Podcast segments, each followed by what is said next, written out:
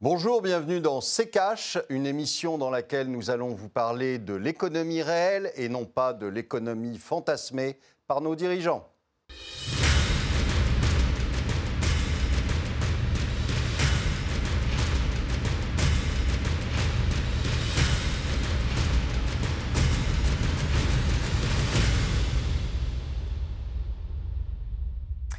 Bonjour à tous et bienvenue dans C'est Cash, une émission consacrée cette semaine aux énergies, gaz, électricité, carburant. Les prix continuent d'augmenter et alourdissent les factures. D'où vient cette flambée? Jusqu'où les prix peuvent-ils encore grimper? Les mesures mises en place par le gouvernement vont-elles être efficaces pour pallier les problèmes de pouvoir d'achat? On va en parler dans cette émission avec Olivier Delamarche. Bonjour Olivier. Bonjour Estelle. Face à vous, Nicolas Meillan. Bonjour. Vous êtes expert énergie. Bienvenue dans Bonjour Estelle. Nouvelle hausse de 12,6% pour les prix du gaz au 1er octobre. Du côté des carburants, ce n'est pas mieux. Le samplon 95 a connu un nouveau record la semaine dernière avec une augmentation de 0,2 centimes selon les chiffres communiqués par le ministère de la Transition écologique.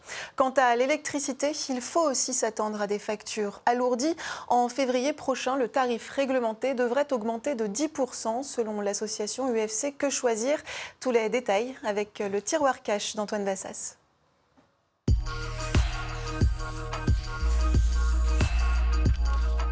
On n'avait pas vu ça depuis longtemps. Depuis plusieurs semaines, les prix de l'énergie explosent. Le montant des factures de gaz a augmenté de près de 50% depuis le début de l'année. Ceux de l'électricité se dirigeaient il y a peu vers une hausse de 10 à 15% d'ici février. Le samplon 95 a pris 25% sur un an, le gazole 30%. Mais en octobre, le gouvernement a sorti l'artillerie lourde à coup de chèque énergie pour 5,8 millions de ménages, de primes anti-inflation de 100 euros pour 30 millions de Français et le gel des prix du gaz, d'abord durant l'hiver, puis finalement jusqu'à fin 2022. Ne lésinant pas sur les moyens financiers, car le coût total de ces mesures dépasse les 11 milliards d'euros. Et si l'exécutif en a fait une de ses plus grosses préoccupations de cette fin d'année, ce n'est pas sans raison, car les prix de l'énergie ou des carburants, c'est un sujet sensible. Rappelez-vous 2018 et les Gilets jaunes, le point de départ des manifestations, c'était justement le prix des carburants et l'instauration d'une nouvelle taxe. Et pour Emmanuel Macron, les Gilets jaunes, c'est un peu comme la Casa des Papels, mieux vaut s'arrêter à la saison 1. Surtout si on veut se faire réélire. S'il a choisi pour le moment la stratégie du carnet de chèques et qu'elle calme temporairement les esprits, peut-être jusqu'à l'élection présidentielle, qui sait, pas sûr qu'elle tienne éternellement. Car si les prix continuent de monter au point de franchir ce fameux bouclier tarifaire du gouvernement, il faudra envisager des solutions sur le long terme, une baisse des taxes peut-être, sur le prix du gaz, un quart part dans les poches de l'État, sur les carburants, c'est plus de la moitié. Messieurs, pour commencer, on va revenir euh, sur les causes de cette flambée des prix. Olivier, vous, comment est-ce que vous l'expliquez? Oh, Pour beaucoup de, beaucoup de raisons. Il n'y a pas une seule raison. Euh, il y a un, petit redémarrage euh, après, un long enfermement. Donc, vous avez aussi une énorme désorganisation euh, de, beaucoup de choses. Et puis, vous avez des choses beaucoup plus structurelles qui sont euh, euh, ce, qu'on a fait vis-à-vis de, l'oléoduc russe et en, essayant de, de, taper dessus et, et, de, et de faire en sorte qu'il ne soit jamais en fonction.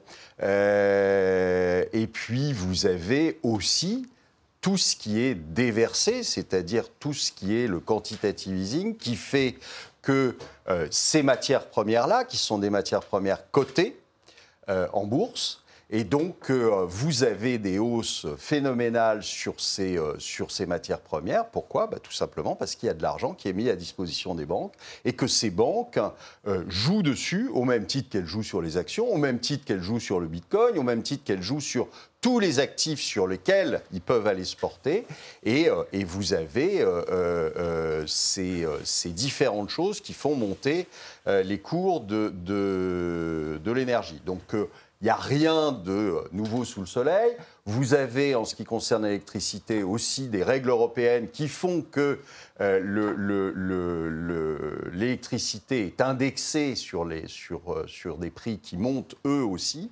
Et donc, euh, vous avez forcément des, variations à la hausse importantes. Et puis, vous avez ce que vous venez de, raconter sur les taxes. Je rappelle que sur 1,60 euh, de euh, prix de l'essence. Euh, vous avez 50 centimes en, gros de prix du, du, pétrole, vous avez 15 centimes de prix de marge de distribution et vous avez un euro de, euh, taxes. Donc euh, évidemment, euh, c'est un peu, c'est un peu se, défausser sur, sur la hausse du, du, prix du pétrole. Il suffirait de baisser les taxes et vous n'auriez plus de hausse à ces niveaux-là. Donc on le sait, maintenant ils ont choisi une autre stratégie qui est en gros d'acheter les voix pour 2022 euh, hein, en faisant des chèques. Euh, on va, en parler après. Nicolas Meillan, vous êtes d'accord sur euh, les raisons? Vous êtes d'accord sur la Oui, elles sont, elles sont multifactorielles. Il y a un, du côté structurel, une tendance à une diminution de la disponibilité des énergies peu chères. Et donc, on va chercher des énergies de plus en plus chères. et puis, après, un facteur conjoncturelle cette fois-ci, euh, qui est liée à la crise du Covid, et donc une baisse de la demande suivie d'une hausse, et donc un, choc sur les prix. Mais il faut faire un petit peu la différence entre les différentes énergies. Vous avez le pétrole, mhm. elle c'est le sang de l'économie mondiale, c'est l'énergie reine du transport, euh, et aujourd'hui on a les prix qui ont quand même été multipliés par 4, hein, puisqu'on est descendu à 20 dollars, on est à 85 dollars, et c'est un sous-jacent à beaucoup de produits, y compris dans l'alimentaire. Donc quand les prix du pétrole augmentent, c'est une mauvaise nouvelle et ça explique en grande partie l'inflation euh, que l'on connaît, aujourd'hui. Maintenant, au niveau des prix du pétrole, euh, on a effectivement un, souci. Euh, on avait un pic de production qui avait été passé dans la fin des années 2010.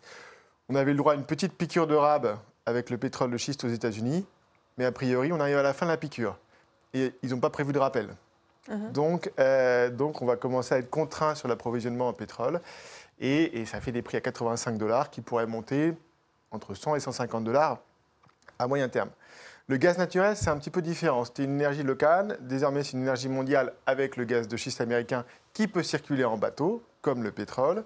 Euh, et aujourd'hui, il coûte de plus en plus cher à cause de la transition énergétique, pour deux raisons.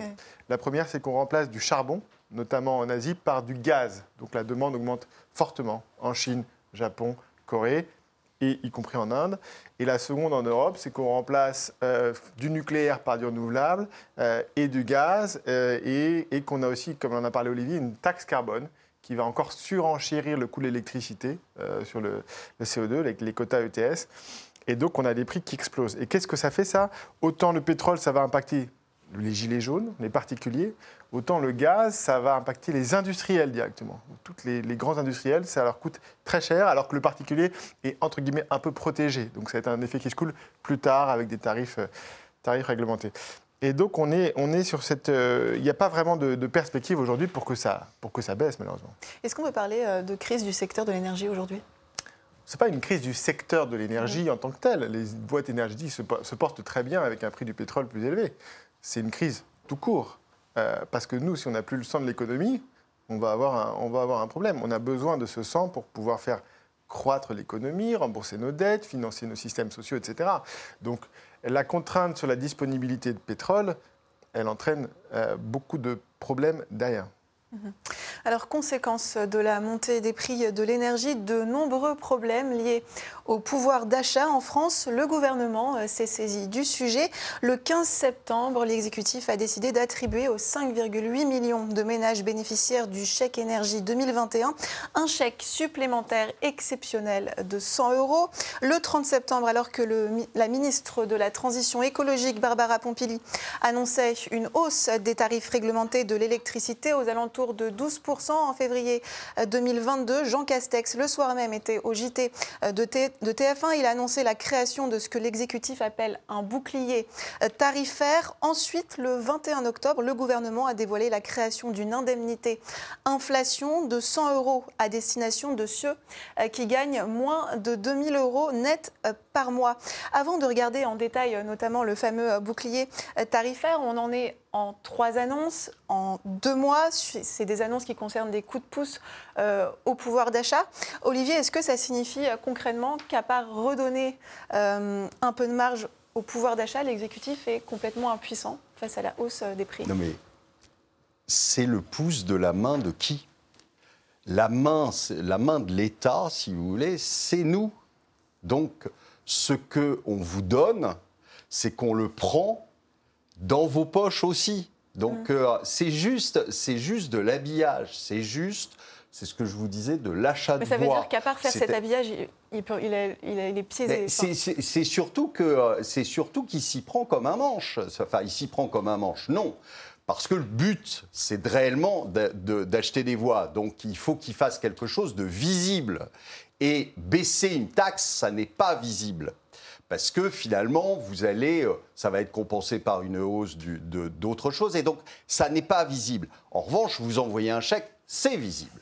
Et donc c'est pour ça qu'ils font, euh, font ça comme ça. Mais quand vous mettez un bouclier, par exemple, sur, le, sur les prix d'une énergie, ça veut dire quoi? Ça veut dire que vous compensez vis-à-vis des industriels. Mhm. C'est-à-dire que vous leur payez le prix et vous payez la différence si vous bloquez le prix. Donc, qui paye c'est bien nous au final. L'État, c'est nous. Enfin, il faudrait vraiment que les gens se mettent ça dans la tête parce que l'État vous fait des cadeaux. Non, l'État, il vous fait pas de cadeaux. L'État, c'est nous. Donc on se fait des cadeaux à nous-mêmes. Euh, et euh, quand, on, quand on nous donne un chèque, hein, c'est pas quelqu'un de l'extérieur qui nous donne un chèque, c'est nous qui nous donnons un chèque. Quand on s'endette, quand l'État s'endette, c'est nous qui nous endettons. Donc il faudrait sortir de cette espèce de dialectique où on vous enfume en permanence en vous disant euh, bah, l'État, regardez, il, fait, il fait quelque chose pour le pouvoir d'achat. Non, il ne fait rien pour le pouvoir d'achat parce que il va bien piquer cet argent quelque part. Et le quelque part, c'est nous. Messieurs, on va marquer une courte pause. On revient dans un instant.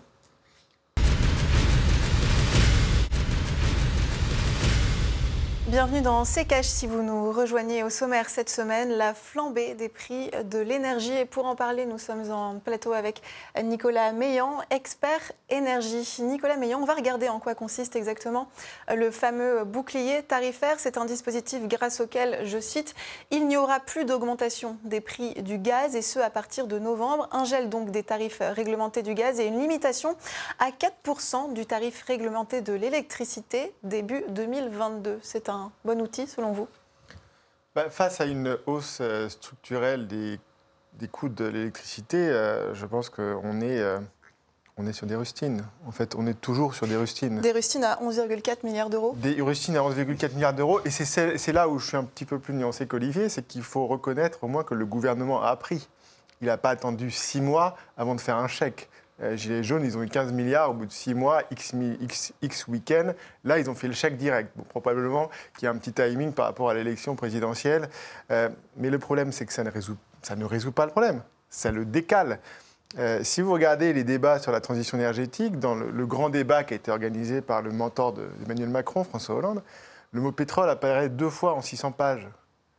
Qu'est-ce qu'ils font pour baisser notre consommation de pétrole? Rien. Qu'est-ce qu'ils ont annoncé? Rien. Donc on dit juste, on va donner de l'argent aux gens petit à petit. Donc on arrive à ce que qu'on appelle la monnaie, l'argent hélicoptère, où on va juste distribuer notre, on va se redistribuer notre argent jusqu'au jour où ça s'écroule. Voilà. Mais, mais, concrètement, ce ne sont pas des solutions, c'est des rustines en vue d'une élection présidentielle qui permettra au mmh. président peut-être de se maintenir. Olivier, on l'a vu dans le tiroir cash sur le prix du gaz, un quart part euh, dans les poches euh, de l'État. Sur les carburants, c'est plus de la moitié. Euh, ce sont donc des produits qui sont très taxés. Est-ce que plutôt que de donner des aides, de, faire, de, donner des de mettre des rustines, comme le disait Nicolas Millon, est-ce qu'il faudrait pas plutôt, est-ce que la solution ne se retrouverait pas plutôt dans la baisse des taxes? Mais c'est ce que je vous ai dit. Une baisse des taxes, c'est moins frappant pour les gens que de recevoir un chèque. Donc, donc on préfère ce, ce, De toute façon, c'est une espèce de circuit fermé, si vous voulez. Donc, euh, euh, vous avez des taxes, donc on vous pompe les, les, les, taxes, et, euh, et, il en faut aujourd'hui beaucoup pour payer toutes les bêtises qu'on a faites. Donc, il faut vraiment essayer de taxer au maximum, et c'est ce qu'ils font. Et puis, de l'autre côté, on va, on va très probablement faire de nouveaux emprunts.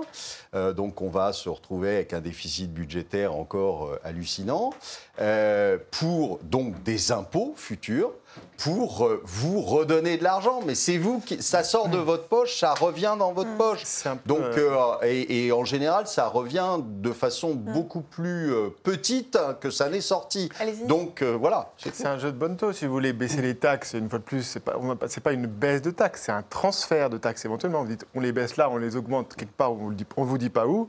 Euh, mais ce qu'il faut, ce qu'il faut quand même savoir en France, peu de gens le savent, mais c'est qu'on est le seul pays au monde à avoir une taxe sur la taxe. Hein. Puisque sur le pétrole, vous avez la C'est-à-dire une taxe sur la taxe? Ben, Vous avez la TICPE, la taxe carbone, qui va impacter le prix du pétrole. Et après, vous avez la TVA sur cette taxe. Mhm. Donc c'est quand même un, un, exploit. Taxe sur la taxe. Et on attend peut-être un jour la taxe sur la taxe sur la taxe. Peut-être qu'on y viendra un jour s'ils ont trop baissé les taxes. Et quand vous, dites, Nicolas Mélian, que les mesures prises par le gouvernement décalent le problème, qui, que, comment le résoudre, ce problème, selon vous? Ben, Ce problème, euh, on le résout de plusieurs façons. On regarde là où on consomme du pétrole, euh, beaucoup dans les voitures, euh, dans les maisons aussi. on réduit, on remplace les chaudières à, à, fuel par des chaudières qui marchent peut-être à l'électricité, peut-être demain avec des réacteurs des réacteurs nucléaires, comme c'est déjà le cas aujourd'hui. Euh, dans les voitures, ben, on met des voitures peut-être un tout petit peu plus petites. Peut-être qu'on essaie d'inciter les gens à rentrer à deux dans leur voiture, à faire du covoiturage. Il y a beaucoup de solutions qui existent, qui manquent juste, c'est le courage pour les mettre en place. On est plus sur des, problèmes, des, des solutions en termes de mode de consommation, finalement il faut, il faut adapter, euh, enfin, il faut être juste pragmatique. On prend ce qui consomme du pétrole et puis on réduit la consommation, c'est très facile. Euh, il, y a, un, il, y a, un, ingénieur, qui est l'ingénieur un peu génie de l'industrie automobile, qui s'appelle Jean-Albert Grégoire, euh, qui, après les chocs pétroliers en 70, en 75, a dit qu'il faudrait mettre en place, il faudrait transférer la fiscalité pour passer d'une fiscalité sur les chevaux à une fiscalité sur le poids. Mm. Aujourd'hui, on pourrait faire ça pour faire évoluer la fiscalité par rajouter une nouvelle taxe pour encourager les produits qui consomment moins de pétrole. Voilà, tout simplement. Nous avons à gérer une bosse, a résumé euh, le Premier ministre en parlant de la situation actuelle. Olivier, peut-on être certain que la hausse des prix ne sera pas durable Et est-ce réellement une bosse? C'est une grosse bosse, on va dire. Euh, euh, et puis ça risque de se finir en plateau. Donc, mais très au-dessus. Donc, non, le, le, problème, si vous voulez, c'est ce que dit Nicolas, c'est que si vous mettez des rustines, vous ne pouvez pas vous attendre à régler le problème. Donc euh, euh, il faut vraiment une stratégie. Et là, on s'aperçoit qu'il n'y a pas de stratégie. Il suffisait d'écouter M. Macron hier. Et M. Macron qui nous annonce euh, victorieusement qu'il va lancer la construction de 3 ou 4 EPR, je ne sais plus. il me semblait que c'était 4 et que ça a diminué à 3. Mais enfin bon, je peux peut-être me tromper. mais en attendant, on ferme, on ferme donc euh, on voit bien qu'il n'y a pas de stratégie. Avec la hausse des prix, Olivier, il fallait réagir vite. Mais réagir vite, quand vous construisez un EPR, c'est 10 ans, c'est 15 ans. Donc c'était avant qu'il fallait se poser la question et pas juste parce que dans six mois il y a une élection. C'est pas c'est pas là qu'il faut euh, commencer à se poser les questions. C'est pas quand les matières premières explosent à la hausse qu'il faut se poser la question. C'est avant. Hein le, vous connaissez le mot gouverner, c'est prévoir. Mais ce n'est pas seulement prévoir sa réélection, c'est prévoir tout court. Et, d'ailleurs, 10 ans, si on se projette 10 ans en arrière, on est en 2012, élection de François Hollande, sur une promesse de baisser le nucléaire. Donc si le candidat Hollande, élu grâce aux écolos, avait plutôt prévu de construire un EPR, on pourrait l'inaugurer demain. Demain, donc on a perdu 10 ans. Et les gens ont oublié ce qui s'est passé. Qu'est-ce qui a occupé François Hollande sa première année? Les prix du pétrole. Pourquoi? On était à plus de 100 dollars et il a fait des pieds et des mains pour baisser la marge de distribution, hein, parce qu'il n'a pas le contrôle des puits de pétrole, et pour réduire la marge de Total, etc. Mais la une de une elle est de 15 centimes. C'était déjà une rustine. Il n'avait pas les gilets jaunes. Donc chaque fois que ça remonte, on remet des rustines, mais on ne résout pas le problème. Et on a perdu 10 ans. Elle est durable aujourd'hui, euh, cette hausse des prix? Alors, si vous voulez, si vous avez demain une crise financière majeure ou un Covid avec un variant euh, Zeta plus euh, qui plombe toute l'économie, les prix vont à nouveau baisser. Mais structurellement, bien évidemment que ça, reviendra. Euh, ça reviendra à ces niveaux. Euh, et je rappelle que le maximum d'extraction de pétrole a été passé en novembre 2018. C'était déjà il y a trois ans. Euh, et aujourd'hui, il n'est pas sûr qu'on repasse ce point-là. Donc cela voudrait dire que le pic pétrolier a eu à ce moment-là. Ça va être très compliqué de faire croître des économies avec moins de pétrole. Euh, Des mesures hein, qui ont un coût pour l'État, on l'a dit, 11,4 milliards d'euros, c'est le coût total de la facture pour le gouvernement.